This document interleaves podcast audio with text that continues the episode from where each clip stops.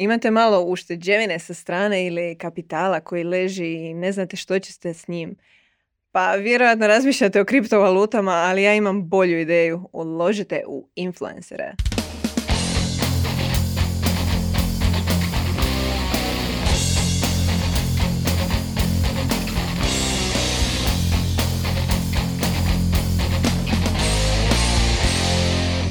Dobar dan, dragi naši. E, evo nas i u novoj epizodi Netokracija podcasta. E, danas, nažalost, e, nećete vidjeti ni Ivana Bresaka Brkana, ni Miju Biberović, ali zato ja se nadam da će biti dovoljno dobra kompenzacija što sam tu ja, Ana Marija, inače izvršna urednica Netokracije, a sa mnom danas je kolega iz Srbije, znači naše našeg, ajmo reći, odjeljenja u Srbiji koji tehnički i samostalno tamo ovaj, funkcioniraju kao jedan od e, najjačih definitivno tehnoloških medija e, u samoj Srbiji.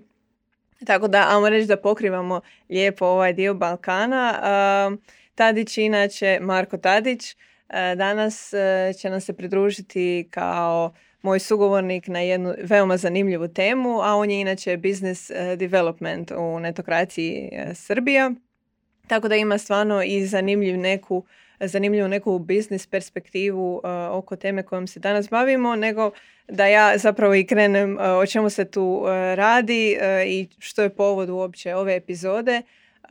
To je jedna veoma zanimljiva objava o Night Midi, možda ste čuli, možda niste. Inače, talent management kompanija koja zastupa youtubere poput Mr. Beasta, ZHC-a, Prestona i sličnih. Prije jedno mjesec dana TechCrunch i Insider su objavili informaciju da dešava nešto novo na svetu kreator ekonomije i influencera, da je Night Media jedna od najjačih talent kuća na, na čelu sa Mr. Beastom kao njihovim glavnim igračem pokreću novu kompaniju Venture Fund za youtubere, što je zaista do sada nije, nismo čuli za tako nešto visi fondovi i ostale stvari kao što znate postoje za startupe i neko ulaganje u startupa, a ovo je prvi put da imamo jedan, kažem, organizovan kapital, organizovanu firmu koja će se baviti strateškim ulaganjem u YouTube kanale, u te, tak kažem, te kažem, content kreatore.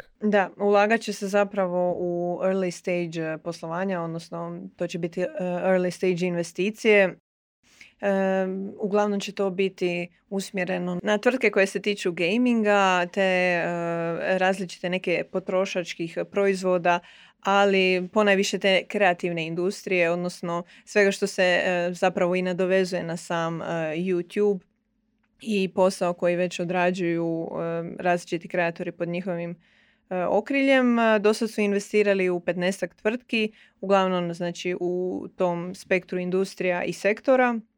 Inače, zapravo, kad gledamo uopće tu situaciju uh, i kako se dogodilo da jedna talent management kompanija odluči ovaj, ići u tom smjeru, uh, meni zapravo to prilično ima smisla, pogotovo kad čitam neke informacije od uh, Rida Dashera, inače pokretača te talent management kompanije, gdje on zapravo i ističe koliko je svaki od tih izvođača ono, jedan mikrobiznis, e, odnosno neki mikro mali izvođač koji tehnički se može na neki način uh, iskoristiti, da tako kažemo, i za neke poslovne pothvate i na, na način da se iskoristi i njihova publika, ali i sav ovaj potencijal koji oni mogu ostvariti kao uh, stvaratelji sadržaja.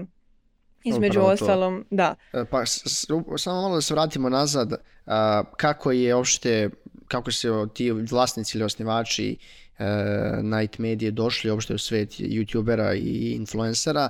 on inače jeste bio agent, slušao sam podcast njegov, njegov gdje on gostovao, on je bio agent, NFL agent, znači to je ono posao koji postoji već 60. godina, NFL je američki futbal kod njih samo futbal kao najpopularniji sport, gdje su tel, samo televizijska prava 100 milijardi dolara u narednih 10 godina, to je onaj unosnih ugovora koji je ikad dobio i on je bio, kažem, polu uspešan ili uspešan u svom poslu jer je to zaista veliko tržište. onda je on zbog saradnje, inače njegov prvi, njegov prvi veliki klijent jeste Dude Perfect. Dude Perfect inače drugi, ja mislim, ili treći po veličini YouTube kanal na svijetu ako pričamo o samostalnim kreatorima. Ako ne gledate, to su Dude Perfect su četvorica drugara iz Dallasa u, u Teksasu koji rade ne, trick shots i razne stvari. Kanal broji 55 miliona preplatnika, možda i više, a on je počeo da radi s njima gdje su bili e, kad su imali manje od 2 miliona, tako što su imali poslovnu saradnju vezano za brand. E, evo nas par godina nazad, Night Media jedan trenutno ako jedan od naših, ako ne u top dve ili tri talent kuće u Americi, kako pogledamo po svom rosteru i zaista ovakvim jednim pametnim pristupom gdje svoje, svoje youtubere tačnije gledaju kao male startupe i pomažu im da jednostavno kažem da taj svoj biznis skaliraju na drugi nivo. Tako što će u ovom slučaju uložiti, kao što rekla, neke pre-seed investicije. Ili, mislim, 20 miliona u Americi nije puno, ali 20 miliona ili deo za nekog malog samo kreatora kreći, to je zaista dosta para, ako dobije deo tog kolača. tako da možemo očekivati neke zaista zanimljive i dobre stvari. Ja sam rekao u našem podcastu da svaki igrač iz Night Media ili svaki, kažem, njihov youtuber ima negdje između 10 i 20 osoba koje rade za njega kroz različite projekte. E, mi smo došli u situaciju da danas te youtubere, znači njihove kuće, da kažemo, ako god ili kanale, mislim da to nije samo jedan youtuber, posmatramo kao male startupe koji imaju mnogo veću e, mogućnost generisanja pregleda i publike ka svojim proizvodima nego neki klasični B2B ili B2C startupi. Upravo to. A ja ću zapravo sad napraviti mali break da vas posjetim da svakako aktivirate malo zvonce da ne biste propustili neku od budućih YouTube epizoda. A između ostalog da nas slušate znači na Apple podcastu, na Googleu, Deezeru, Spotifyu, gdje god inače slušate svoje omiljene podcaste.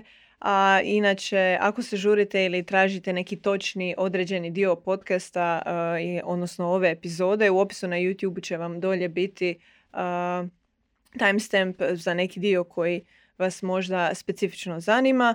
I još jednom želim zahvaliti podcast studiju što nam je omogućio ovako divnu produkciju i također Doris koja sve hendla u pozadini. Uh, kao što si i sam rekao, oni funkcioniraju kao neki mini uh, ono, startup entiteti, uh, dok dođu uopće do te neke situacije da ono, funkcioniraju na taj način, da li sami u okviru nekog tima ili u okviru talent management kompanije. Većina influencera negdje na početku se možda ono slabije snalazi oko tih svih stvari. sve je ono one man band show.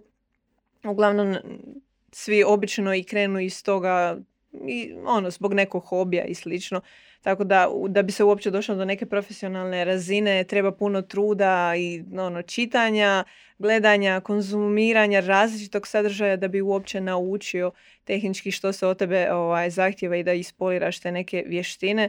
I kroz cijeli taj proces mislim da i oni sami ovaj, nauče što biti, što znači biti tehnički pa neću reći samo zaposlen, ali ono, skoro pa ono, mali poduzetnik, ono, oni moraju brinuti od svemu tehnički što se tiče njihovog posla. I mislim da i tu nekako e, stoji ta spona e, za različite influencere i youtubere koje ćemo sad spomenuti, a koji su tehnički baš zbog tog nekog poduzetničkog drajva odlučili ono, svoje neke financije, odnosno kapital ulagati dalje, da li pomagati nekim drugim kreatorima, da li kroz neke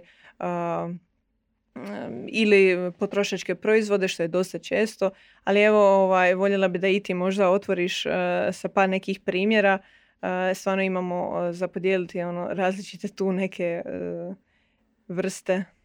Kad smo pripremali nešto epizodu, pričali smo, pomenuli smo dosta kreatora, ono što si pomenula, oni jesu kao na početku, ti si kao mali biznis ili kažem kao startup, možda da si ima, ne znam, ti tvoj ortak ili ti sam ili si sama koji snimate podcast, YouTube video ili što god. Ako gledamo to kao startup, oni su u jednom trenutku na čak dosta nižoj stepenu razvoja, pogotovo tehnološkog marketing preduzetničkog znanja. Ti si ušao kao, ovo želim da radim, može, ovo mi se sviđa. znaš, kad zav... većinom su osnivači startupa ljudi koji dolaze s fakulteta, koji imaju neki background u programiranju, u dizajnu, u prodaji, marketingu i onda oni kombinuju to znanje uz pomoć investitora, mentora, akceleratora. Mi ovako nešto bi posmatrali kao neki akcelerator gdje ti oni em spajaju sa drugim ljudima koji su tebi potrebni, em ti daju to preduzetničko znanje. Mislim da trenutno ti uzimaju, ako se vratimo na ovu situaciju, 5% od tvoje kompanije. Da, da. Nekad čak i 10 do 20%. Ono stvarno e, zna ovisit. Uh, mislim i o publici. Mora da postoji, da, da, da. Mislim da mora da postoji validacija i ovdje, znaš. Uh, mislim da su to sad vjerojatno ozbiljni procesi. Nije to samo evo tebi sine, ne znam, 100.000 ti meni daj 5%. Mislim da kad već osnivaš fond, uh, oni otprilike negdje znaju validaciju nekih uh, youtubera, međutim kakav potencijal rast imaju vjerojatno prethodnih godinu dana kroz na kojim sve platformama, da li, si, da li je to kontent koji se snima posebno za platformu ili samo kroz promocije i kroz šerovanje kontenta na sve različite stvari. Mislim da to ovo je jako zanimljiv ekosistem. Mislim da narednim godinama ovaj ekosistem će biti jako zanimljiv i Iskreno, možda bi ja uložio nekog, nekog YouTubera, neki YouTube kanal, vidjet ćemo kad će to doći Balkan u Europu. Mi smo kad smo pričali, ja sam ti pomenuo da je, su Yes Theory, to je jedan od jedan od zaista zanimljivih YouTube kanala koji prave dosta kvalitetan kontent koji se nije clickbait i nije vlog, nego su to više poludokumentarci i priče sa putovanje i neke čak misteri koji, su, koji je Snapchat uložio u njih pre 3-4 godine kad su oni imali oko 50.000 subscribera, možda i manje. Danas imaju malo danas imaju oko 8-9 miliona, pišu knjigu, imaju svoju merch company i razne neke dilove koji su oni vratili to Snapchatu. Snapchat je vlasništvo negdje oko 20% kompanije za 50.000 dolara u kešu i oko pola miliona kroz ono, expenses, troškove, plate i ostale stvari. Što dosta, tako da ovaj, ovakav neki primjer ulaganja smo imali i pre, samo možda nije bio javan. A ako bi danas izdvojili, mislim, ako moramo da krenemo od početka, Mr. Beast je jedan od najboljih primjera, jer Mr. Beast je uložio oko 2 miliona svog novca uh, u ovaj fond. Uh, također Mr. Beast je neko koji ima uz pomoć Night Media i slično, ima negdje oko četiri kanala, od toga su njegov glavni kanal i YouTube kanal koji je vezan za uh, gaming, čisto da, mislim da ovaj koji si podatak pomenula 800 miliona, on je premašen, samo je Mr. Beast uh, na dva svoja kanala prošle godine, uh, u prethodnih mjesec dana objavio je tve, pre 2-3 dana imao milijardu pregleda. Mr. Beast generiše milijardu pregleda sa sva dva kanala, od toga glavni ima oko 700 miliona, dok drugi ima 300. To su zaista neverovatne brojke i za, ono, samo pogledaj tu snagu koju njegov kanal dolazi, pogledaj taj potencijal koji on ima. Kao što smo rekli, njegov prvi, onako da je eksplodiralo venture, uh, venture neki projekat je bio sa Dark Kitchen, uh, to su Mr. Beast burgeri, uh, gdje ne postoji zvanično ovaj uh, restoran gdje ti možeš da kupiš, nego imaju sa, to je franšizni model kako to funkcioniše, taj Dark Kitchen, gdje ti outsourcuješ kuhinju da prave svoje burgere i on radi preko dosta. To je eksplodiralo. Samo pogledaj koliko je kontenta stvoreno od toga. Klinci idu i ono, znaš, probaju taj svoj njegov burger i ostale slične Čekaj, stvari. Čekaj, jesam dobro shvatila, sorry. Uh, on je napravio kao neki uh, cook hub, ono, co-working uh, deal. Ne, znaš kako imaš, Dark Kitchen, e, mi smo čak pisali u Srbiji, imamo par dijelova gdje kompanije naprave brand, e, nemaju full time zaposlene, u smislu nemaš kuhinju, nego outsourceš neku drugu kuhinju koja će da kuva to za tebe i sprema, a ti ono, imate taj neki revenue share model Aha. gdje ti distribuiraš tu hranu, reklamiraš i slično tvoje brand, ali nužno nemaš restoran, nego da, to samo funkcioniše po principu okay. dostave. Ono tehnički nešto malo obrnuto od ovoga. Mislila sam da je u pitanju zapravo da se uh, iznajmljuje kuhinja za različite... Um... No, no, zaista potencijal je dobar i imamo trenutno, imao je pre Casey Neistat prvi možda imao taj Beam, ako se sjećaš ulaganje u BIM, da, to je bila... Da, da, da. E, baš mi je drago što si to spomenuo. Ovaj. Da, da, BIM je onako nije uspeo, akviziran je zbog neke tehnologije koje je razvijao, da možeš da snimaš sa obe kamere u istom trenutku, da možeš nešto slično, ali BIM jako case ima zaista, u jednom trenutku bio najpopularniji youtuber i naj, najpopularniji ovaj, najpopularnija social media celebrity, to nije zaživalo. On je također napravio hub 365 ili 375 u New Yorku za uh, influencere i youtubere, ali mislim da to također nije zaživelo jer se on preselio čak sada u Los Angeles gdje, je njegova baza kao i svih drugih YouTube, velikih youtubera ako želiš da budeš. Mm, da, mislim da, da nekako je pandemija dovela ovaj, mnoge te jake youtubere ono, na koljena u smislu balans privatno poslovno vidim da su dosta njih ono malo slabije generalno što si bija uspješniji to je bilo ono kao ok malo ću smanjiti brzinu malo ću stati na loptu tako da ono zapravo ni Casey sad ne objavljuje više kao prije da, on imao daily vlogove, buko god nešto dana imao daily vlog. Doslovno, da, svaki dan. Mislim, to je ono što ga je proslavilo. Pa jeste, jeste, to ga je proslavilo, da. Ako nekih još velikih stvari, ne znam da li David Dobrik, ali on je trenutno, da kažem, nešto cancelovan, jeste, nije jer je zbog nekih prethodnih stvari koji su radili, mislim nije on, ono, nije učestvovao on, nego ljudi koji su kao čine taj njegov vlog squad, on je možda imao, ako ne kažemo najbolje savjetnike što se tiče biznis, biznis perspektive, oni su imali taj Dispo, koji je isto aplikacija gdje se ja i fotografišemo i ne možemo da vidimo fotografiju 24 sata, i dobijamo je u nekom RAW formatu gdje je aplikacija sjajno ocenjena jer je imala kao neki taj kako travel, travel story, ali, ali kao 80-ih, 90-ih vibe. Znaš, ono kao da si polaroidom slikao. Uh, koliko, sam, nisam, koliko sam primijetio, recenzije su bile zaista dobre. Iz jednog prostog razloga jer je user experience i ceo dizajn aplikacije bio sjajno dizajniran i oni su imali ozbiljno ulaganje Uh, mislim da su dobili investicije između 4 i 10 miliona kroz jedno dvije runde uh, u taj proizvod i da su jedni najvećih fondova stali iza toga i želeli da budu u bordu u bordu kompanije. Sad zbog ove cijele situacije on se povukao sa mjesta uh, iz direktora, znači čisto se zna, nije CEO bio od jednog sekunda, nego je samo ono, uloži, to je njegov projekat, uložio je vrijeme, pare ili sve i slično, ali su zaposlili ceo tim ceo ono, C-level strukturu koja će se bavi tim i koja će vjerojatno nastaviti da, da se razvija proizvod iako nužno nije u njemu. Također ono što želim da kažem da ima dosta tih one quick fix rješenja gdje su prodavali puzzle DIT, znači dobijemo puzzle za 30 dolara i svako dobije neku nagradu od 0,25 centri do milijardu, do milion, do, do milion ili 100.000 dolara. Znači jedna osoba dobije to, drugi ne dobiju ništa. Mislim da su zaradili 3 e, milijuna dolara na, toj, na tom ulaganju, a ukupno su potrošili sa svim troškovima negde oko pola miliona. I sa tom nagradom od 100.000. Znači, to je, tebi, tebi, tri, ne znam, tebi 30 dolara e, nije veliki, velika investicija da može ti se vrati 100.000. Ako izgubiš 30 nije strašno, ako dobiješ 100.000 želim da igram. Ali e, moram priznati da mi je malo problematično što dosta njih ide u te ono quick eh, catch stvari, doslovno ono, eh, mami, mami para za, za šire mase i za publiku. Mislim, evo kažem, eh, ima ih, ima drugih i nekih primjera i ove neke koje se ti spomenuo i Dispo app uglavnom može se definitivno ulagati u nešto pametnije, tako ono drago mi je kad vidim da, da neko ono razvija nešto malo konkretnije, da li u sferi onoga e, čime se bavi, poput ono već standardne činjenice da se youtuber ono skoro svaki baci u neku kozmetičku liniju sa svojim uh, brandom. od Michelle Fan do Zoele, Niki, Jeffrija, Stara, pa, ne znam čak, i, čak i David ima dva parfema, muški i ženski. Znači taj spot ako nije koštao milion dolara, znači ne znam šta je. Znači to je taj spot za parfem ili kampanja, znači tamo samo spot košta milion dolara. Jel to izgleda ono kao da je svetska, kao da je Hollywood došao, produkcija radila spot, tako izgleda, znači. Da. A mislim, e, na kraju, realno, to je ono što prodaje taj neki vizualni onaj, identitet i brand, odnosno, a doslovno kao i uvijek e, etiketa, jel?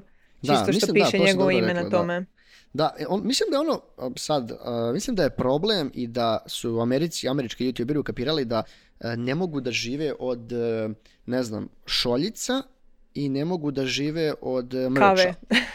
da, da, od mrča. Znaš, ja bih rekla da je kava čak ono borderline. Kao glumimo da razvijamo potrošačke proizvode, ali zapravo to je merch. Ono, nemoj mi izmišljati da od jedan put si ti ono najveći kava ovaj, poznavao cikad to, to je sad eksplodiralo. Sad, da li se Emma Chamberlain uh, zove, devo, ono, mlada devojka, 20 godina ima, ona je ubila sa svojom reklamom kafe, pa im, ona je baš napravila svoju produkciju.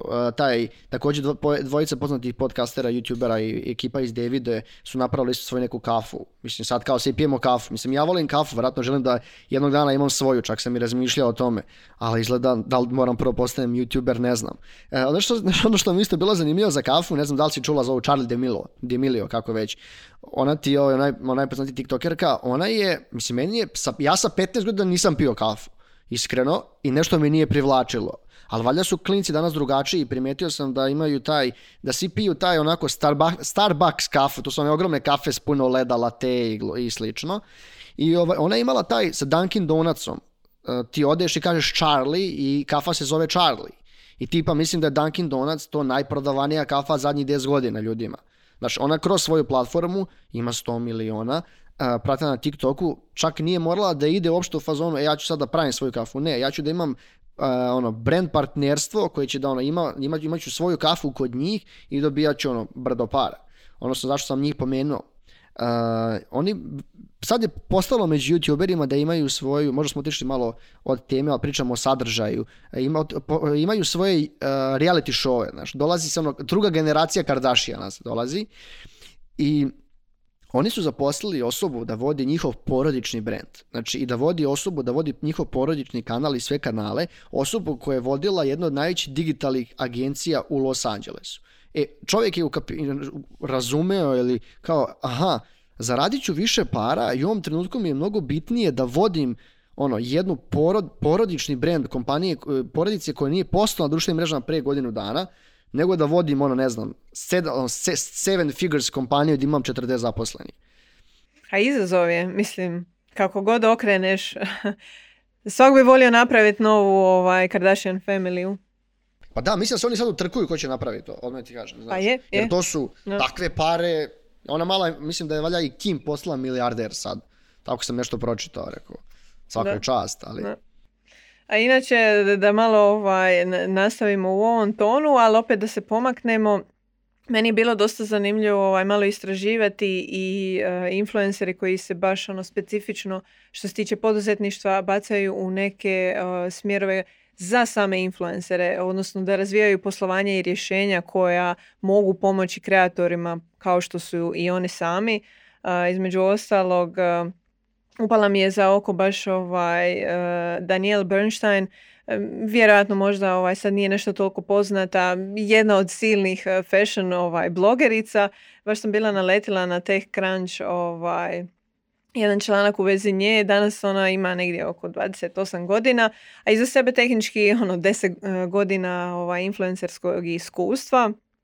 U ostalom, ono, krenula je standardnim stopama, slikavajući se, imajući taj neki blogić, e, da bi ono s vremenom zapravo ovaj, uhvatila se i Instagrama i tako dobila neke prilike i za suradnje i tako je ono krenio taj biznis dio njene karijere od nekih kolekcija odjeće i sličnoga, ali onda je zapravo odlučila, kako je i došla do teh kranča, se baciti e, u razvoj tehnološke platforme ili ti ga e, platforme koja bi e, pomogla influencerima u project managementu i praćenju njihovih financija. Zove se Move Assist ja mislim da je sad već ono dvije godine to vani. Nije da je nešto prerazvikana, ali ima neku ono e, ok publiku, ovaj, ima neku ono tržišnu zastupljenost, a projekt je ono tada lončan ono samom činjenicom da je iza toga uh, uspješna influencerica uh, sa ono milijun zarez dva dolara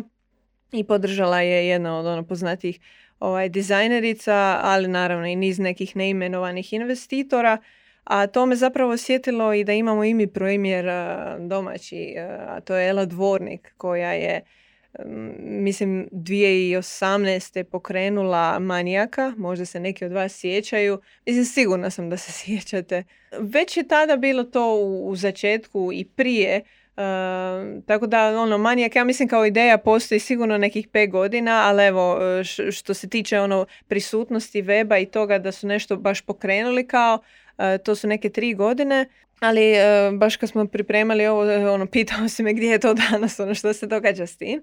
Inače, Manijak je ono, tehnički platforma, znači za influencere, kroz uh, različite neke funkcionalnosti pomaže influencerima i brendovima tehnički da stupe u kontakt i da nađu i otkriju neke potencijalne suradnje i uglavnom zapravo funkcionira kao neki svojevrstan inkubator za influencere, mjesto gdje će oni moći lakše upravljati svojim kampanjama, ili ono generalno pratiti ovaj svoje financije i kako mogu monetizirati uh, publiku, ali inače neke druge ovaj aspekte ono kako se mogu uključiti sa brendovima jer uh, obostrane zapravo situacija u platformu bi se trebali moći uključiti influenceri i brendovi koji bi onda mogli naći uh, influencere koji najviše odgovaraju nekoj brand, brand identitetu same tvrtke. Bilo je ono dosta e, ekipe zagrizlo zato i ono nadali su se da će to ovaj, a eto uspjeti jer e,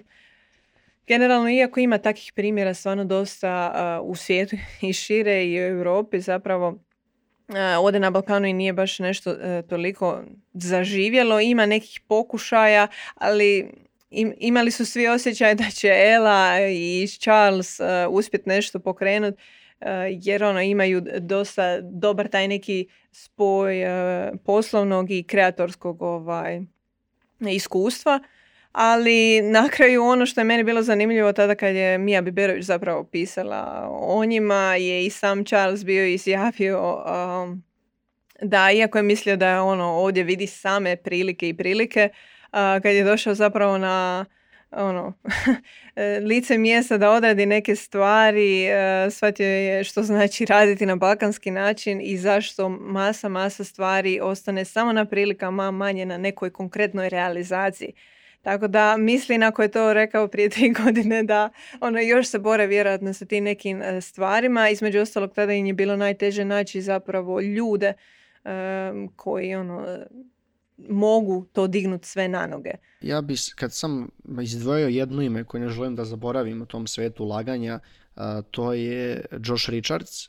on je dečko koji ima 17 godina, koji u ovom trenutku oni kažu da njegova budućnost vredi preko 100 miliona dolara, a njegov trenutno net worth vredi oko neki 15 možda i više. on je naj jedan, ono kažem, social media, celebrity, youtuber ili tiktoker kako je krenuo, ali on je prisutan tu od malih dana. Mislim da je tad, ne znam kako zove, music ili možda imao 10-11 godina. Za ovih šest, iako, iako vama zvuči 17 godina, on je jedan, od, jedan ozbiljan, ozbiljan investitor i biznismen koji je okupio ozbiljnu ekipu ljudi oko sebe i trenutno e, po meni, ako moram da tipujem, ja bih tipao na njega da će napraviti neke ozbiljne stvari. Sad ću vam pojasniti zašto. on je jedan od bio jedan od osnivača svoje talent kuće koja zvala Talent X koja je imala oko 30-40 najpoznatijih tiktokera u tom trenutku na rosteru. Znači on je jedan od osnivača, znači sedi upravo kao kreativni direktor i sam tiktoker koji radi za tu svoju mrežu. Oni su exitovali to upravo, tako da je zaradio, već imao svoj prvi exit sa 17. Uh, uložili, uložio je više svojih para u par startupa koje rade ne, gaming startupe i slične stvari. Osnovo je produkcijsku kuću sa Mark Wahlbergom, Mark Wahlbergom koji je najpoznatijih trenutno hollywoodskih glumaca. Uh, također je potpisao, ima se klozno sarađuje sa Barstool Sport. Barstool Sport je jedan od najvećih američkih medija, pokreće u nekoj toj novoj generaciji sporta, klađenju i slično, gdje ima sad svoj BF, uh, svoj podcast koji je nenormalno popularan i, i onako rasne na svim čartovima i on, on i da, ima, svoju, ima svoje energetsko piće. Oni su išli tom logikom, pošto njihov kontent, jako imaju 17, nije family friendly i YouTube, ne mogu da monetizuju YouTube i ne žele da izbacuju muziku, copyright i slično i da će oni da prave svoje proizvode i da će da reklamiraju svoje proizvode, a neće želiti nužno da traže pare od brendova. Tako da on sa 17, znači imao exit sa svojim jednom kućom i svojim jednim projektom, ima drugi projekat je sa energetsko piće, ima klasično svoj, svoj merch i sarađuje sa Bar Stulom kao jedan od njihovih zaštitnih lica, ima svoj podcast koji je sve više jači i ima produkcijsku kuću sa Malk Warbergom, plus je uložio u 3-4 startupa i možete vidjeti ono, pratim ga i ono, on čak i sad ne može da stigne da snima od količine sastanaka jer svi žele da budu u ovom trenutku blizu njega. Znači on se 17 trenutno kažu da će da, ono, da, da ide preko, njegova vrednost, oni smatraju za par godina da će ide preko 100 miliona zbog tih pametnih ulaganja koje u ovom trenutku imaju. E, zašto je to uspeo? Zato što od početka, i da, on je, ako ste čuli za Thriller, Thriller je mreža koja je konkurent TikToku u Americi raste. On je, čisto slušajte sad ovo, on je jedan od e, kreativni direktor Thrillera Znači, dali su mu, kapirali su njegov potencijal i ima 25 na TikToku i dali su mu da bude kreativni direktor konkurentske mreže gde on bukvalno vodi kreativu i, i ono raste taj brand thriller ako ste obratili pažnju ovaj borba Jake Paula prva sada i, i kasnije njegovog brata sa Floyd Mayweather on će biti live na thrilleru znači thriller ima taj onaj PPV-u, kaže, da platiš i gledaš preko te društvene mreže. Znači oni su sad počeli da organizuju razne događaje, da budu platforma za streaming. Znači imaš 17 godina uz pomoć pametnih savjeta ljudi oko sebe i vjerojatno tog preduzetničkog mentaliteta koji nema mnogo puno ljudi koji su tu, ti sa 17 radiš neke velike stvari, da ti čak nije više primarno da stvaraš kontent, ali moraš da stvaraš da je bio relevantan na svim mrežama. Mislim da je to po meni jedan nevjerovatan primjer nekog klinca youtubera koji neće da snima samo najgluplji ono kontent, nego želi da se stvara medijsku imperiju oko sebe.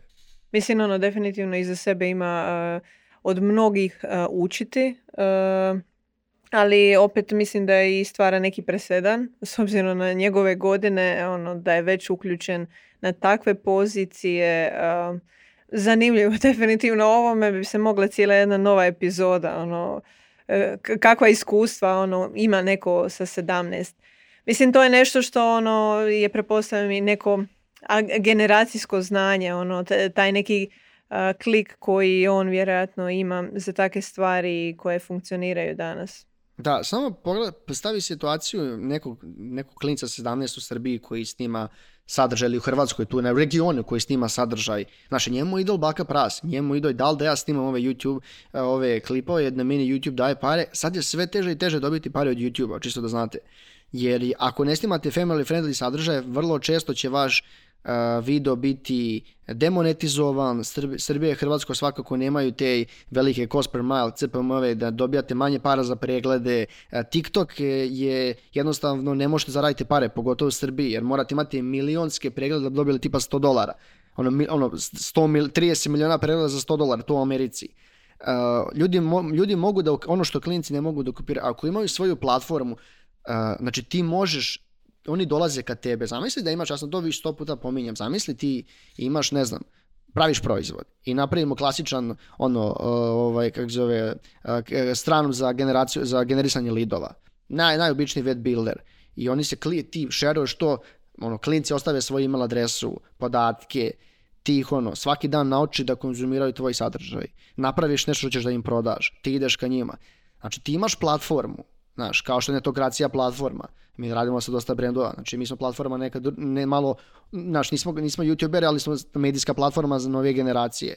Uh, mislim da klinci, influenceri, youtuberi pametni mogu da budu platforma nove generacije, ali za sebe ta biznis platforma, da koriste te subscriber. Znači, nije sve kupi moj novi merch i ostale stvari. Nego, znači, da možeš kad imaš toliko, imaš Iako, 2 miliona ili miliona. Morat ću te ovdje prekinuti, ovaj, kad razmišljam, i malo prije smo se dotakli toga isto, ono, situacija je taka da tehnički ok, uh, ti zapravo ulažeš u sebe, razvijaš se, ali ti se nužno razvijaš na nekoj platformi, ti ovisiš o njoj. Ti ovisiš na kraju o YouTubeu, o Facebooku, TikToku, bilo o čemu da pričamo, Instagramu bez neke ideje hoće li u budućnosti ta platforma imati jednake algoritme, jednaki ono, znači kako će izgledati uopće feed je ono pitanje, a ne ono da, da sad govorimo o tome kako će izgledati neki poslovni modeli, hoće li uopće ta platforma ono bit na razini ono top topova kao što je danas. Mislim ono Instagram je do sad ono parao nebesa u svojim uspjesima, došao je TikTok, pomeo je sve. Doslovno sve.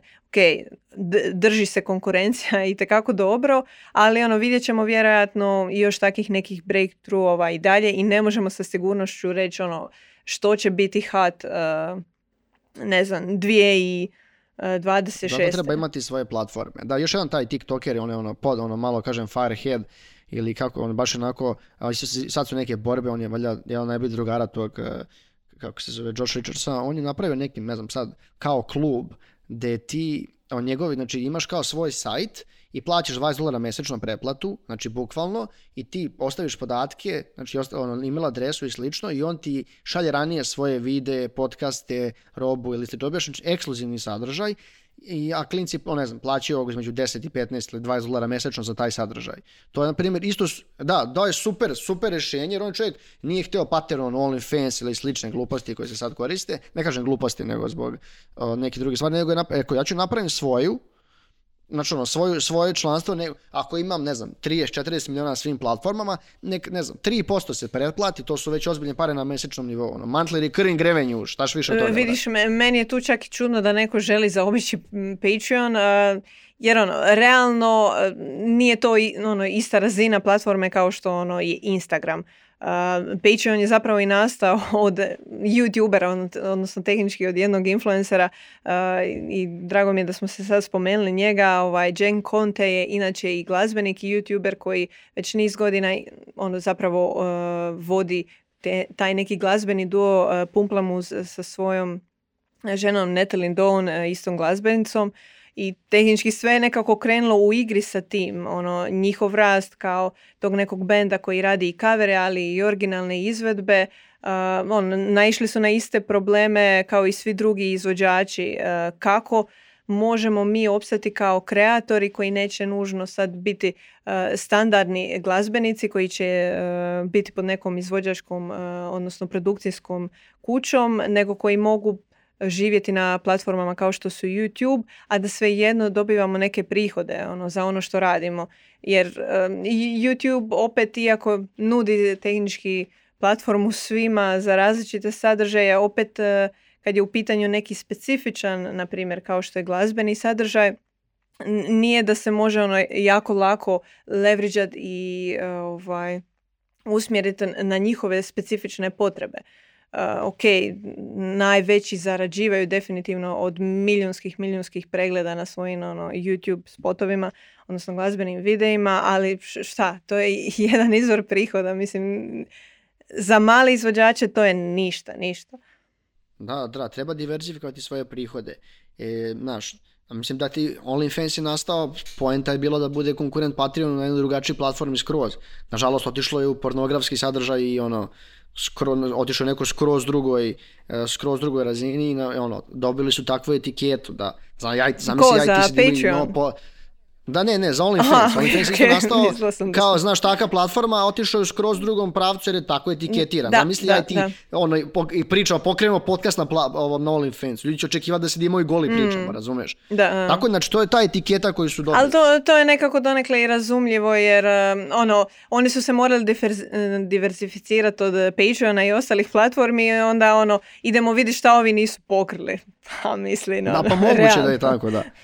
Mislim, znaš ono, u svakom slučaju treba i razmišljati van platforme i kad imaš takvu publiku i mogućnost i treba diverzifikovati svoje, ovaj, e, svoj, svoje proizvode i napraviti više revenue streamova i mislim da ovo ulaganje i da su youtuberi ili ostali stvari, to su pre toga bili glumci koji su ulagali, najbolje Ešton Kučar kao je najbolji primjer toga, pametnog tehnološkog ulaganja, mislim da ćemo imati vjerojatno neke nove generacije tih internet preduzetnika koji će stvore možda zajedno neke nove proizvode. mm Da, da, da. I mislim da ih je 2020. definitivno naučila, odnosno da su se dosta njih opekli i naučila ih je da ne mogu zapravo ovisiti na iste načine od, izvorima prihoda koji su tehnički bili stopirani, marketinški budžeti u jednom momentu ono, su bili nepostojeći, influencer marketing je bio ono, bačen negdje sa strane, ono, ne znamo hoćemo li uopće izlaziti na standardne ono, marketinške kanale, kamoli da ono sad tebe tu bukiram da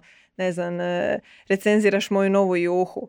Ovaj, tako da Sigurno da, da ih je 2020. naučila nekim stvarima da će mnogo njih iz ovoga izaći kao neka vrsta ono manjih poduzetnika i biznisa, u ostalom to već jesu. A s time zapravo ovaj, bih htjela i nekako zaključiti ovu epizodu. E, imaš li ti nešto još za dodati za kraj? Pa mislim da smo prešli dosta stvari mislim da je, da e, je generalno ta kreator ekonomija u porastu i da će možemo očekivati u narednih 3 do 4 godine neke slične stvari na našem domaćem tržištu. Da, da, da, ja se nadam. Eto, ako ništa možda i da Manijak zaživi ili bilo kakvi neki slični ovaj projekt eh, koji može zapravo pomoći i influencerima i malo dignuti to sve na noge i generalno da bude transparentnija cijela ideja oko influencer marketinga. E, to je to, dragi naši. Uh, pratite nas i dalje. Uh, nadam se da, vam je bilo donekle poučno i inspirativno i da ste nešto naučili. Ono što definitivno za kraj moramo opet ponoviti je nemojte zaboraviti kliknuti zvonce jer tako ćete uvijek ovaj, na vrijeme znati kada je neka epizoda vani, ali i naši drugi videi. Uostalom, bit će tu i različitog nekog sadržaja s naših konferencija gdje ćete također moći pratiti i različita dobra predavanja. Naravno, gledajte nas e, i slušajte na Deezeru, Spotify, Googleu, Appleu, samom YouTubeu, gdje god slušate i pratite inače podcaste. Još jednom hvala podcast studiju i to je to. Vidimo se do neke nove epizode. Naravno, ako imate kakvih komentara, ostavite ih dolje.